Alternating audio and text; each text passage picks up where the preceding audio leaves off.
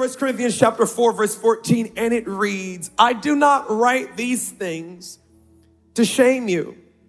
Paul said, I'm not trying to make you feel bad, but as my beloved children, he said, I'm warning you. He said, I'm not trying to make you feel bad. I'm trying to build you up in all that God's called you to be.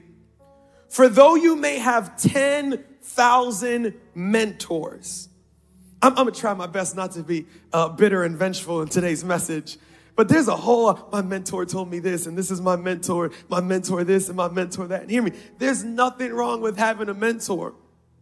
But do you have a spiritual father? He said, though you might have 10,000 instructors in Christ, yet you do not have many fathers. For in Christ Jesus, I have begotten you through the gospel. Paul said, You're a Christian because of me. Therefore, I urge you, imitate me, do what you see me do.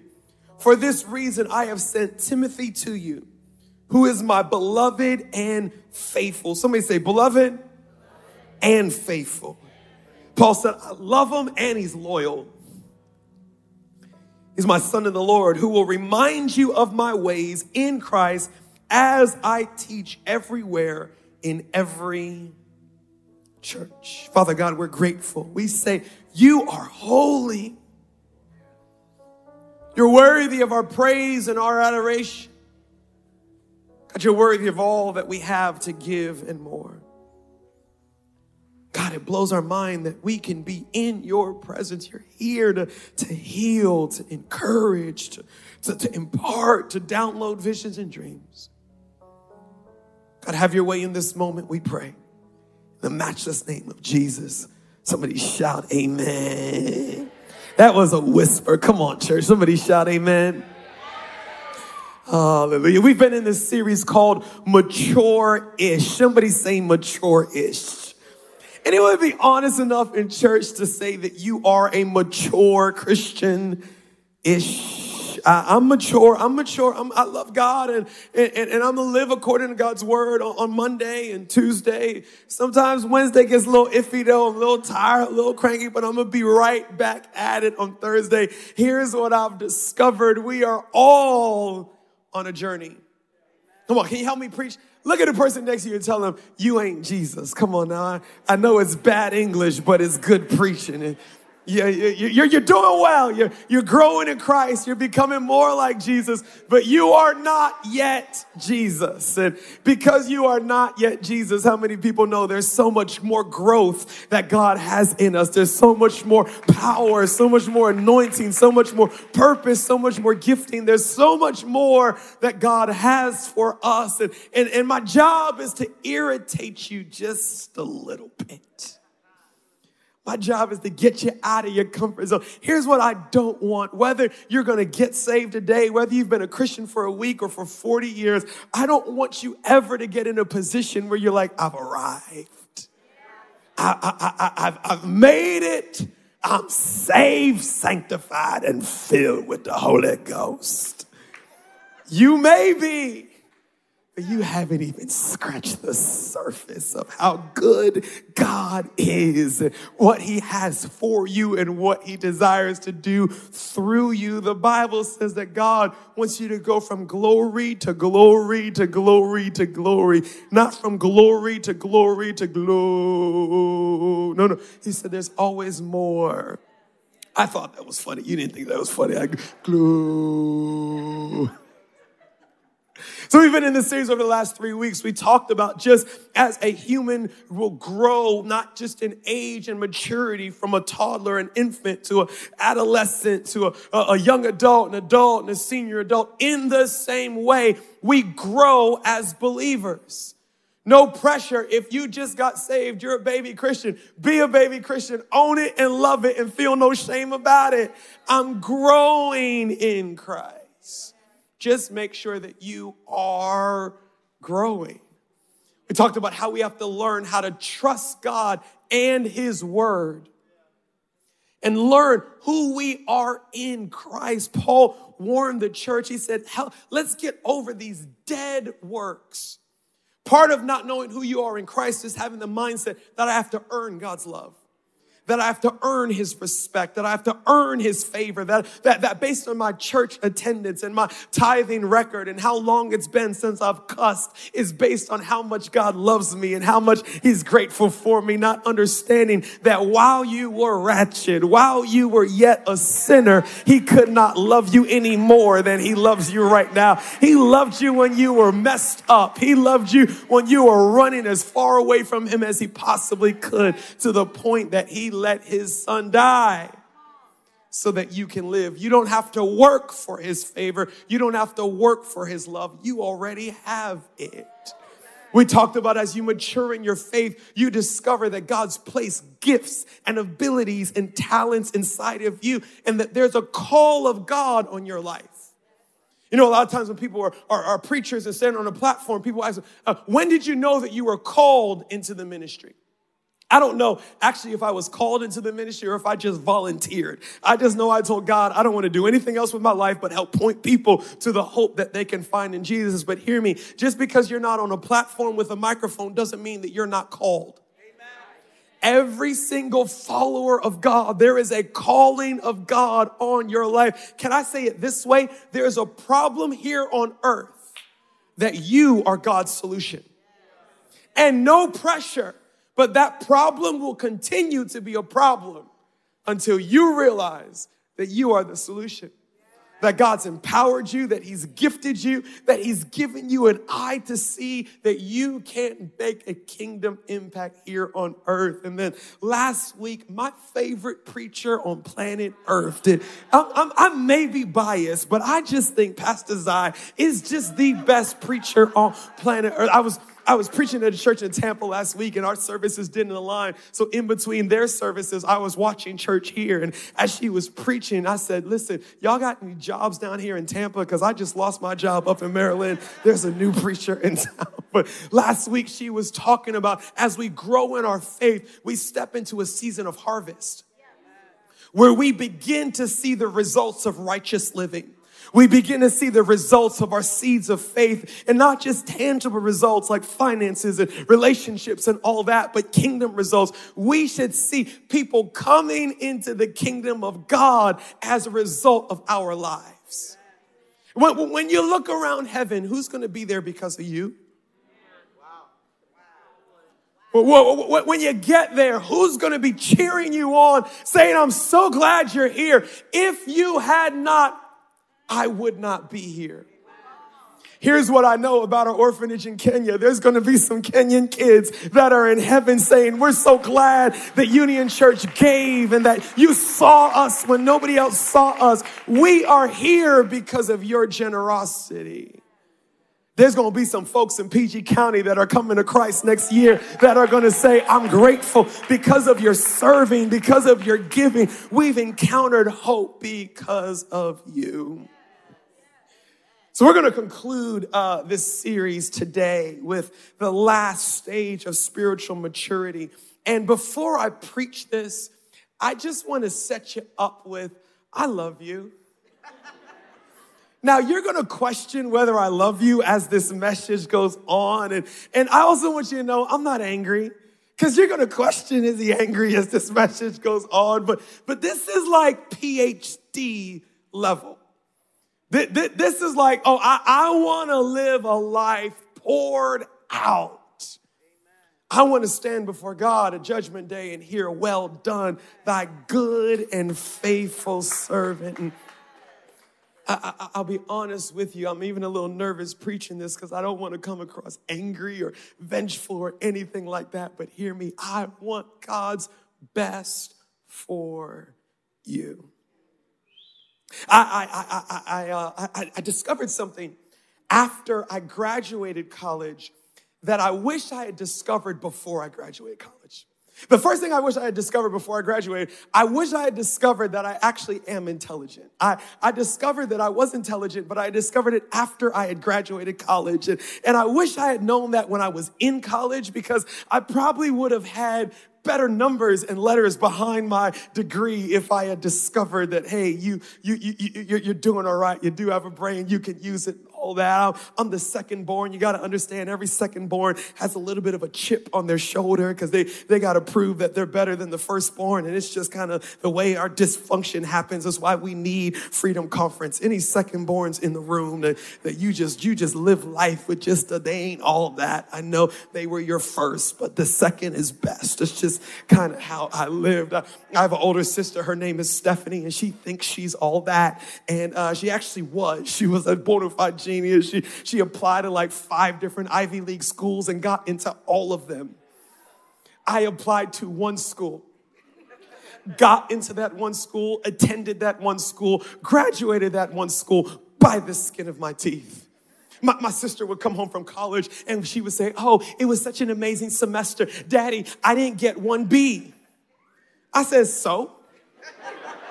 I didn't get one B either. What are you trying to say? She's, you know, be impressed.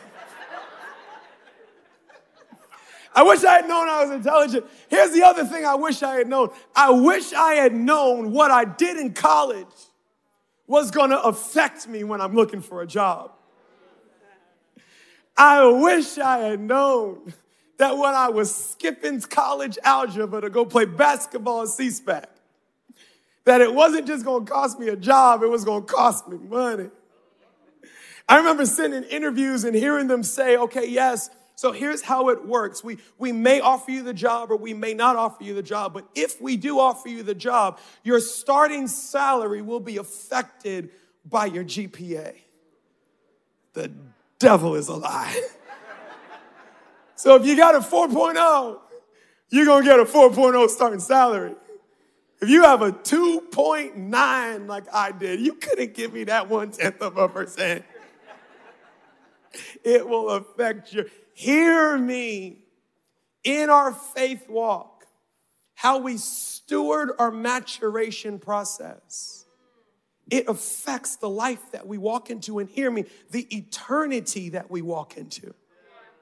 Somehow we've been gypped into this mindset that Christianity is all about when you die that hey just make sure you got fire insurance that you're a believer in jesus so when you die you go go to heaven because nobody wants to go to hell but that's not what jesus preached Jesus didn't preach, wait to die and go to heaven. Jesus preached, thy kingdom come, thy will be done on earth as it already is in heaven. He said, I came that you may have life and life more abundantly, that you may see all the promises of God come to pass in your life. And it's predicated on how intentionally I'm growing in my faith. In our passage here in First Corinthians chapter 4. Paul is writing the church of Corinth, and it's a, it's a pretty rough letter, y'all. Like, like, like, like Paul was bringing the backhand. He's like, this is wrong. That's wrong. That person's jacked up. Y'all got to get this in order. Because what they were doing is they were merging secular values with the kingdom of God. They were saying, I'm going to take a little bit of Jesus and a little bit of culture. I'm going to take a little bit of Jesus and a little bit of idolatry. And Paul said, no, no, it doesn't work. It's all or nothing. You, you, you can't add Jesus to humanism and get the promises of God. It's God and God alone. And here's what Paul said. He said, I can't come to you and set things in order. But he said, I'm going to send Timothy. And Timothy is just as good as me coming. Paul said, I, I, I can't come, but I'm going to send my spiritual son, Timothy. And Timothy, he talks like me. He thinks like me. He prays like me. He, he, he walks like me. And when you meet Timothy, you're going to think you met me. Today's message is entitled this Does it stop with you? All that God is doing in your life, the faith that He's building, the miracles that you're seeing, the, the family that you're establishing, the promises that you're taking hold of, does it stop with you?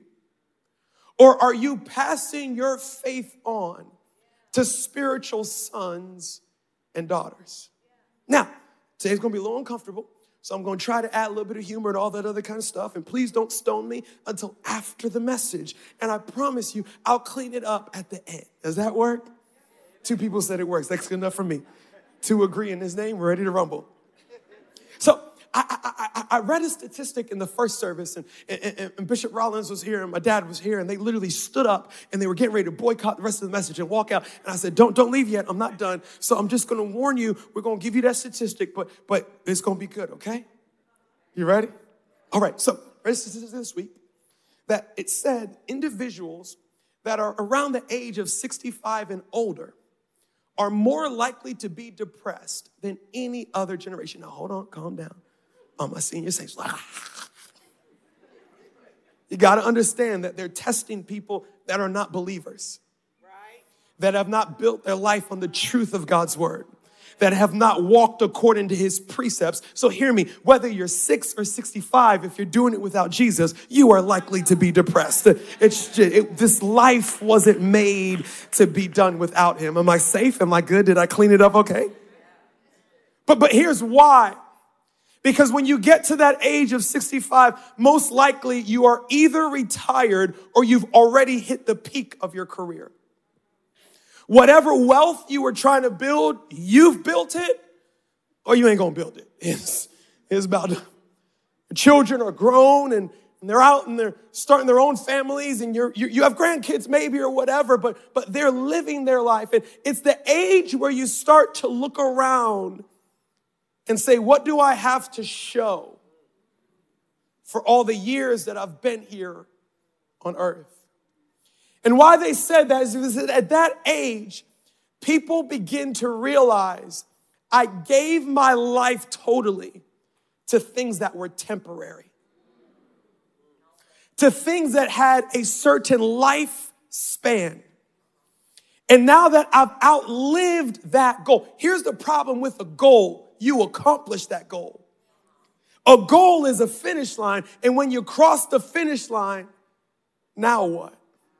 I'd like to submit to you that God has a goal for us as believers that we don't outlive, it outlives us. And 65, 75, 85 is not the age of I'm hanging it up, I'm done. It's the age of I have so much wisdom and understanding and experience of faith that I've accomplished in my life and I can pass it on. Who's your Timothy? Who's the person that's running in the faith that God has established in you? For Paul, he had Timothy, he had Titus, he had John Mark, he had Onesimus. Onesimus was a criminal. He literally stole money from people in the church. Paul took him in and he wrote a church, he wrote a letter to the church and he said, I know y'all hate Onesimus, but he's been a blessing to me. Like he's so, he even got a little shady. He said, I think it's because he's been locked up that he's been able to encourage me while I'm locked up. And he said, I formed Christ in him. And he said, any of y'all that got a beef with him, you got a beef with me. And any money that he owes you, put it on my tab. And Paul was shady. He said, and by the way, y'all owe me more than he could ever owe you. Paul was saying, after all that God has done in my life, what I'm most proud of are the people that I've raised up in the faith.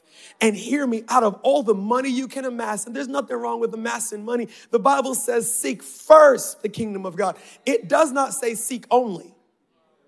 Sometimes we add stuff to scripture that's not in scripture. Seek only the king. No, no, no. The Bible says go on vacation. The Bible says build wealth. The Bible says go out and have nice dinners, enjoy your life, build a great career. All those things are of God. They're just not first.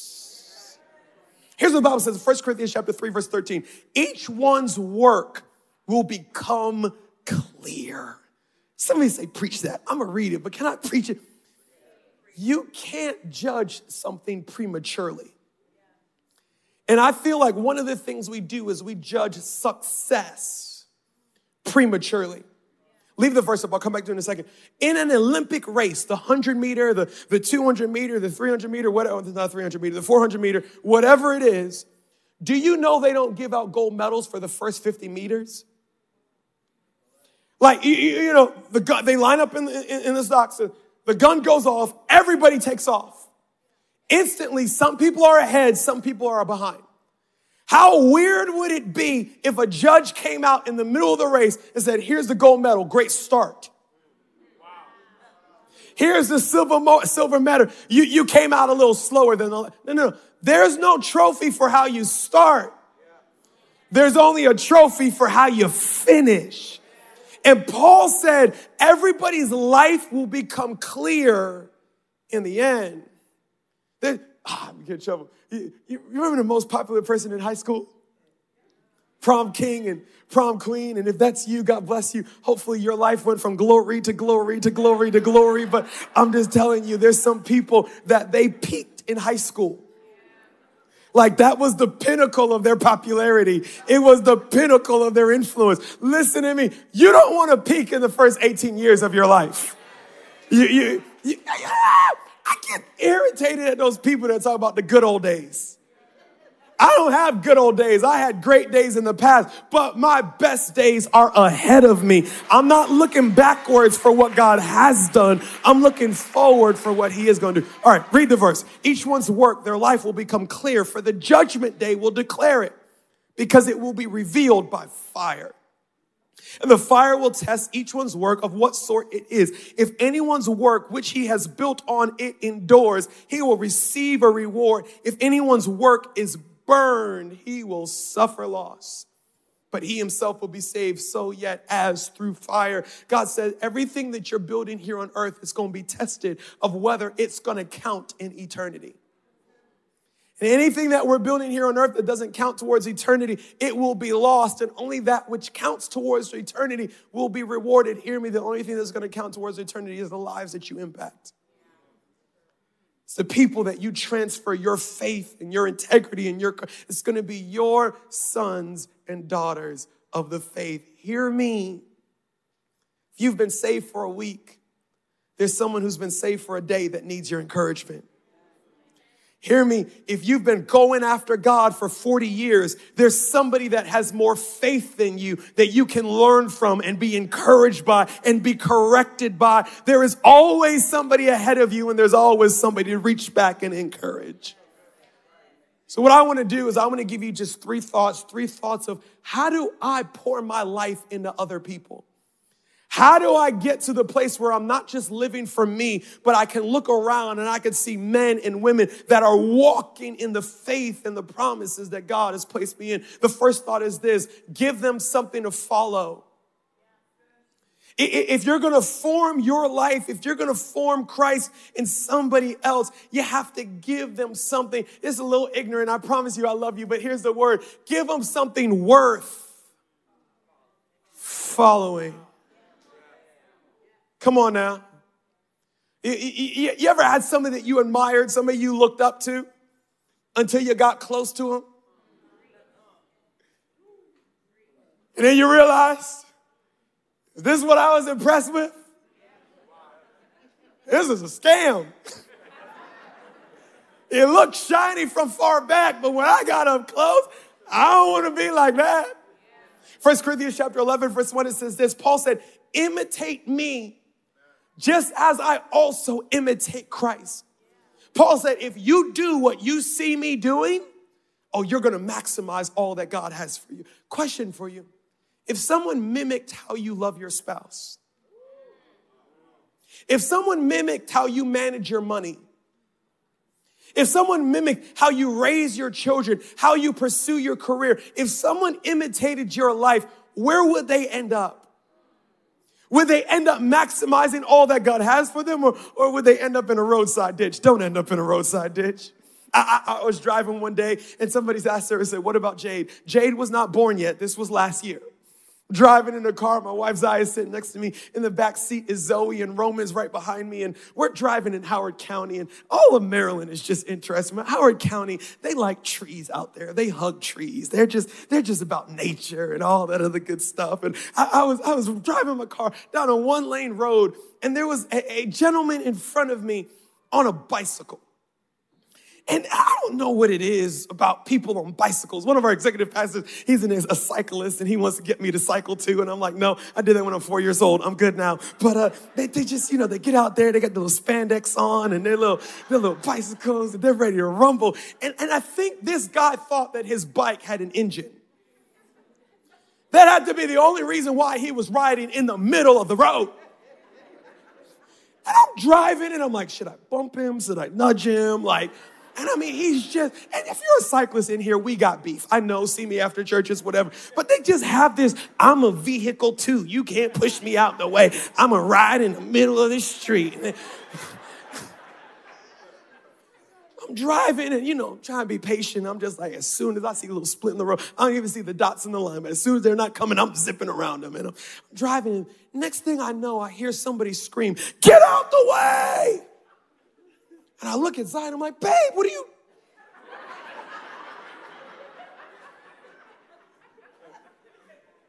So I was like, That wasn't me. My four year old in the back seat. Zoe, like, get out the way. Pray for her mother. I'm telling you, Zai sometimes just the worst example, and we're.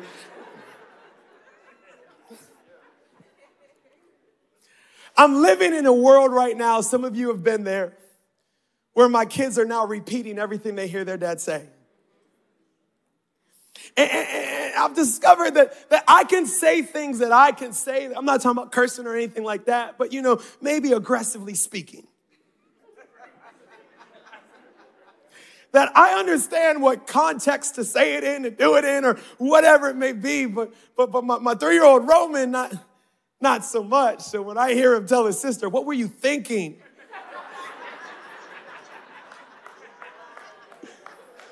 I'm like, I might need to get a help.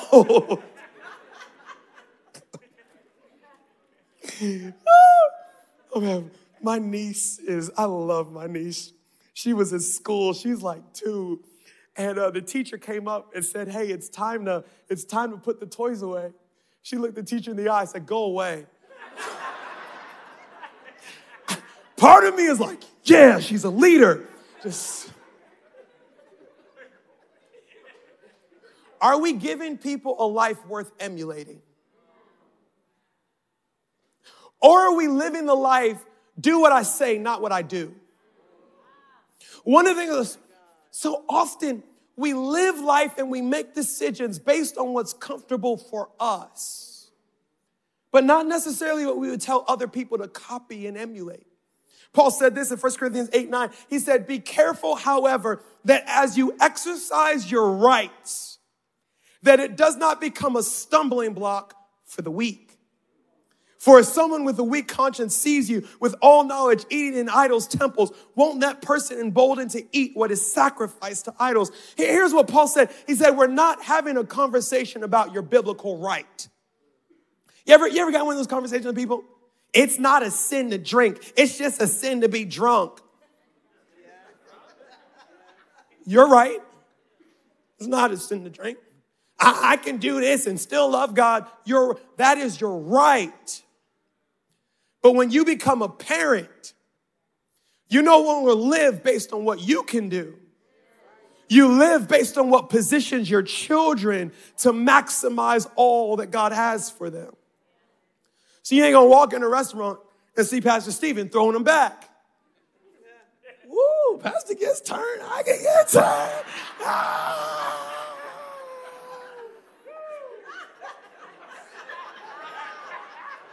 I like this church. I, I go to that church. I, I gets down with that pastor. He may be skinny, but he can hold his liquor. I mess with.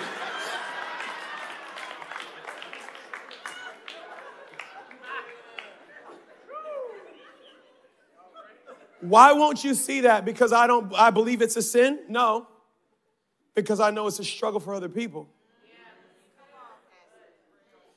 And because I'm a leader that people are emulating, I can no longer have a standard based on what I can control. My standard must be what those who are following me can control. And if they can't handle it, I can't. Somebody say this is grad school. What we want to do is we want to live based on our own comfort and our own joy. And it's my right. Every mom in this room knows you've given up your rights. you no longer have the right to sleep. Or to just throw some clothes on and run out the door whenever you want to. You have people that are following you and emulating you. Now, here's the thing it feels restrictive, but it's actually where the greatest fulfillment comes from. Because you're gonna be more excited about what God does in someone else's life through you than even what He does through you in your own life. Some of us, we don't want people to emulate us because we're not perfect. Do you know that your perfection discourages me? I actually don't like people who are perfect. You know why? Two reasons. One, they're lying. Pastor, that's strong. You can't call someone a liar. Yes, I can because the Bible did. Prove it. None are righteous. No, not one. It's like the Bible was having a conversation. None are righteous. You haven't met my grandma. No, not one. Your grandma was ratchet. She just hid it from you. You didn't know.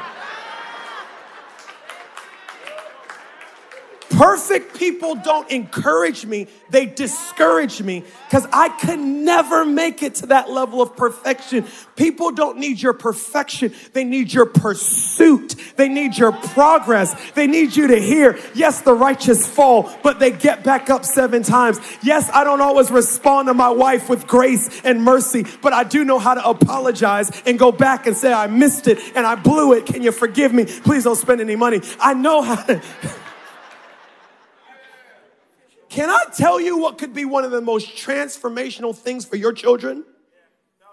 When you go back and say, I'm sorry, I missed it. Will you forgive me?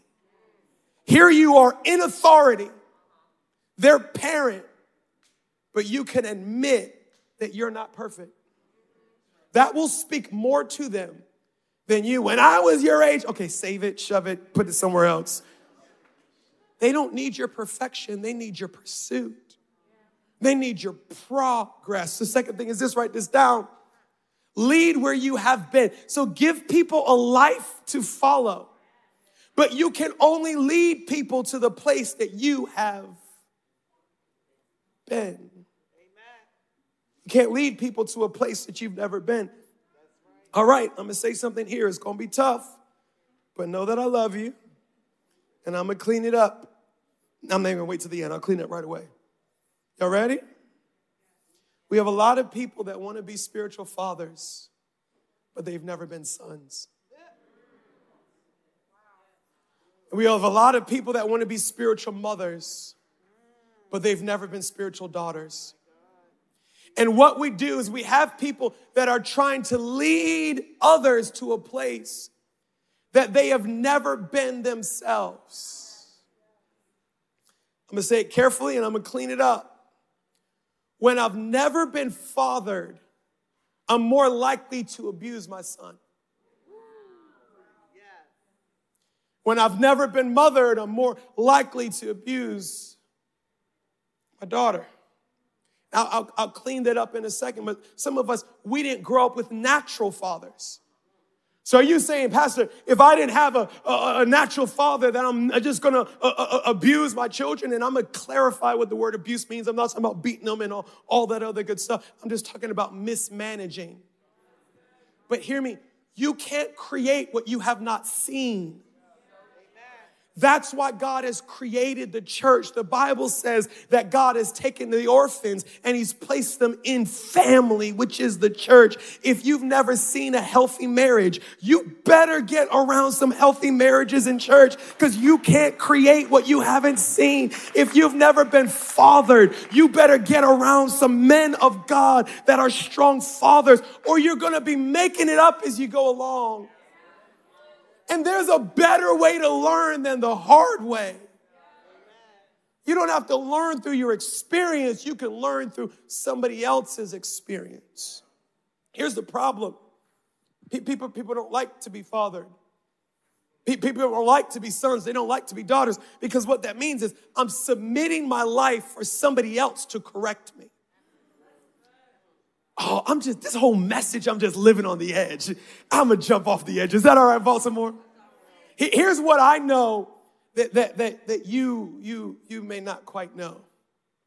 I know that every Sunday I preach to thousands of people, but I only pastor a handful. Can I go a little further? Just because you come to my church doesn't make me your pastor.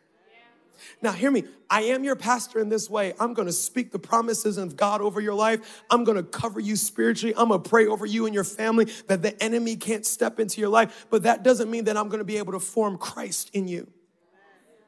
Because that's not something that I can take the authority for. It's only something you can submit to.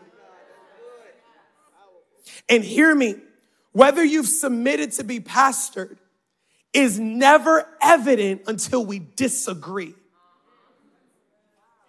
As long as we agree, I'm not pastoring you, we're just walking in the same direction. So when I say all the promises of God are yesterday, man, you're like, oh, I want the promises. and when I say your best days are ahead of you, yesterday, oh, you better preach that. You're agreeing with me. Ain't no pastoring going on. It's when I say there's a bitter spirit on your life and it's poisoning your future. Can I give you the response of the unpastorable? I don't see it that way.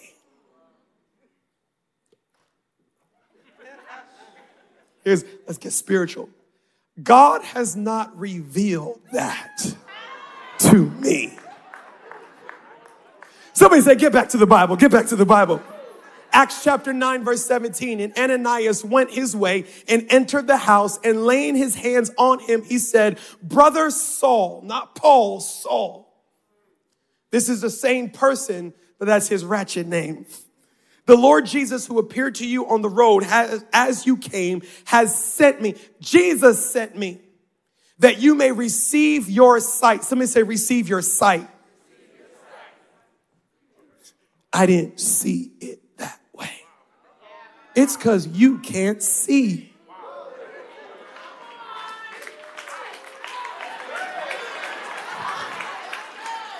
He said, God sent me that you may receive your sight and be filled with the Holy Spirit. Watch this. Immediately there fell from his eyes something like scales, and he received his sight at once, and he arose and was baptized. At this moment in the Apostle Paul's life, he was already a Christian. He had surrendered to Jesus. He had surrendered to the call of God on his life. Watch this. And Jesus left him blind. Jesus could have dropped the scales from his eyes when he fell off the horse. Jesus could have dropped the scales off of his eyes when he had been fasting and praying for all those days. But Jesus said there's a certain ability to see your future that you will never have until you submit your life to somebody else. Here's the job of a pastor in your life to see your blind spots. Come on, any married folks in here, you know your spouse's blind spot?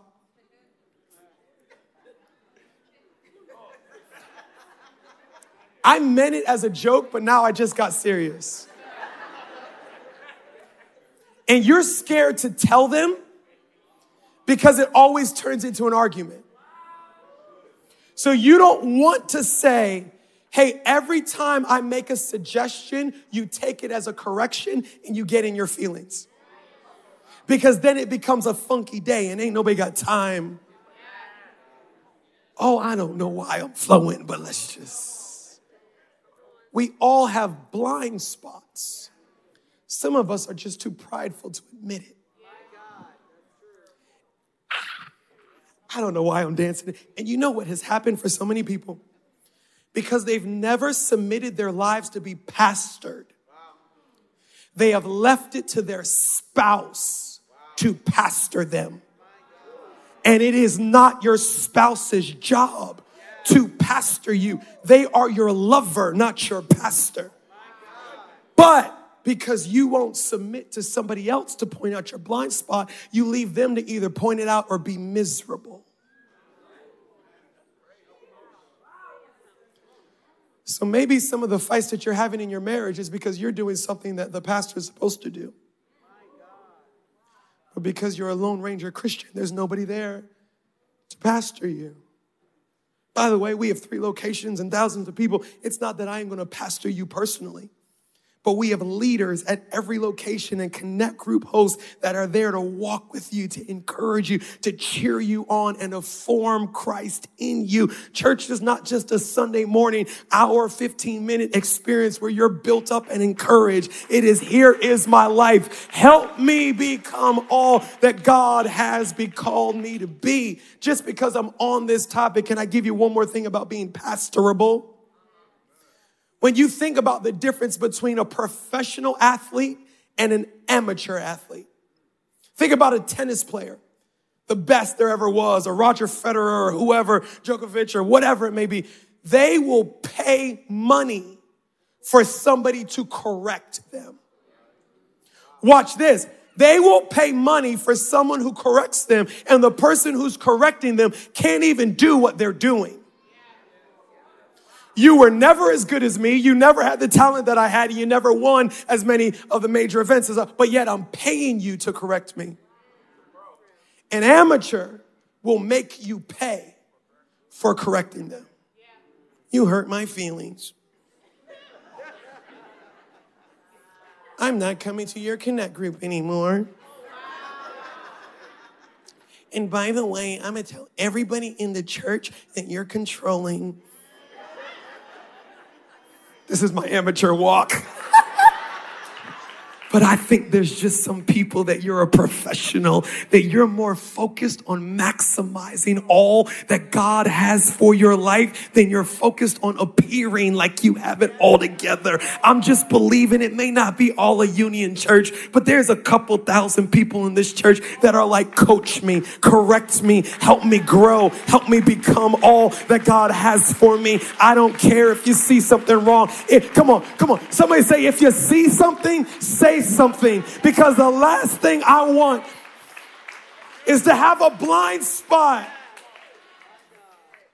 that I leave my wife to have to correct. All right, write this down. Last thing. That was fun. Y'all have fun? Have fun. Last one is this number three. You got to see beyond your dreams and disappointments. Can I give you a little bit of statistics? Most people don't even think about anybody else in their life until they're over 50. Most of us are so consumed in our own goals and our own dreams and our own vision, we don't even acknowledge that there's other people around us. Genesis 13, verse 8, it says this So Abraham said to Lot, Let's not there be any beef between us between my herdsman and your herdsman. We are brothers. We're family. Is not this whole land before us? He said, Hey, you get away from me. He said, Take whatever you want. If you go to the left, then I'll go to the right. If you go to the right, then I'll go to the left. This was Abraham. They had walked into the promised land that God had given him. And he had brought Lot, his nephew. And what happened was, as God blessed Abraham, Lot became blessed according to Abraham's blessing. I've discovered I'm walking in blessings that I didn't work for, but because I connected to the right pastor, because I got under Pastor Ron, and I'm I, I was talking to Bishop Rollins after this at the first service, and I said, I know I'm reaping a harvest for seeds I didn't even plant, but because I connected to the right person. Lot was blessed because of association, and he became so blessed there were too much herds and sheep for them to coexist in the same place. Abraham was older. He was the one with favor. He was the one with the promise. And he said, Lot, you pick the best. Come on, this is the heart of a spiritual father. You pick the best, and then I'll take whatever is left over. As long as I am insecure about whether the dreams of my heart will ever come to pass. I will only see people as a tool to manipulate. Every relationship in my life will either be a person who encourages me to do better or helps me get more. What if we live from a place of security? What if we live from a place that we understood all of the promises of God are yes and amen? Or 1 Thessalonians 5:24, the one who called me is faithful and he will do it. So I don't have to claw, I don't have to scratch, I don't have to step on other people, I don't have to elbow people out of the way. Here, what is mine is mine and you can't take it. What God has for me is for me and I can't lose it because I didn't earn it. So I'm actually going to live my life trying to help other people step into all that God has for them because my dreams are taken care of. I've discovered I'll never see other people until I can see me. Give you this one story, and So I'm 23. I'm out of college. I got a job. I'm ready to get married. It's next step. I was actually waiting for marriage, which means I was burning. I was like, all right, we gotta go. We gotta go. We gotta go. Some of y'all caught that. Some of y'all didn't. He meant what he said. It's married to better than burn. Anyway, no options. I mean, there were options, but not options. You know what I mean by that? Like this. Yeah. I'm good. I'm, I'm good. I'm good. Some of y'all just too desperate. Y'all just, y'all just take whatever. Listen, now I'm here. Let's just have a little bit.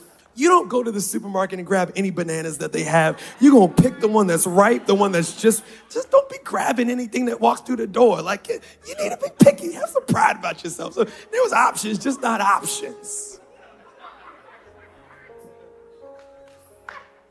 I had a friend and he had a girlfriend, they'd been dating for like three years. He was getting ready to propose. He was just saving up for the engagement ring. I said, How much more do you need before you can buy the ring? He told me, and I had it. So I went in my bank account, took my money, gave it to him for his engagement ring. Why? I didn't need it. Remember, I had no options.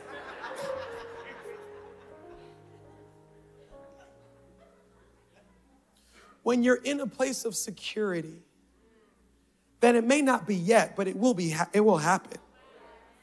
Like there's nothing that God has for me that I won't walk into. I can actually empower other people to walk into all that God has for them, but it will only come from a place of security. As long as we're striving, I don't know if God's gonna do what He said He's gonna do in my life, you will never see another person. What if we didn't wait till we were 65 to invest in other people?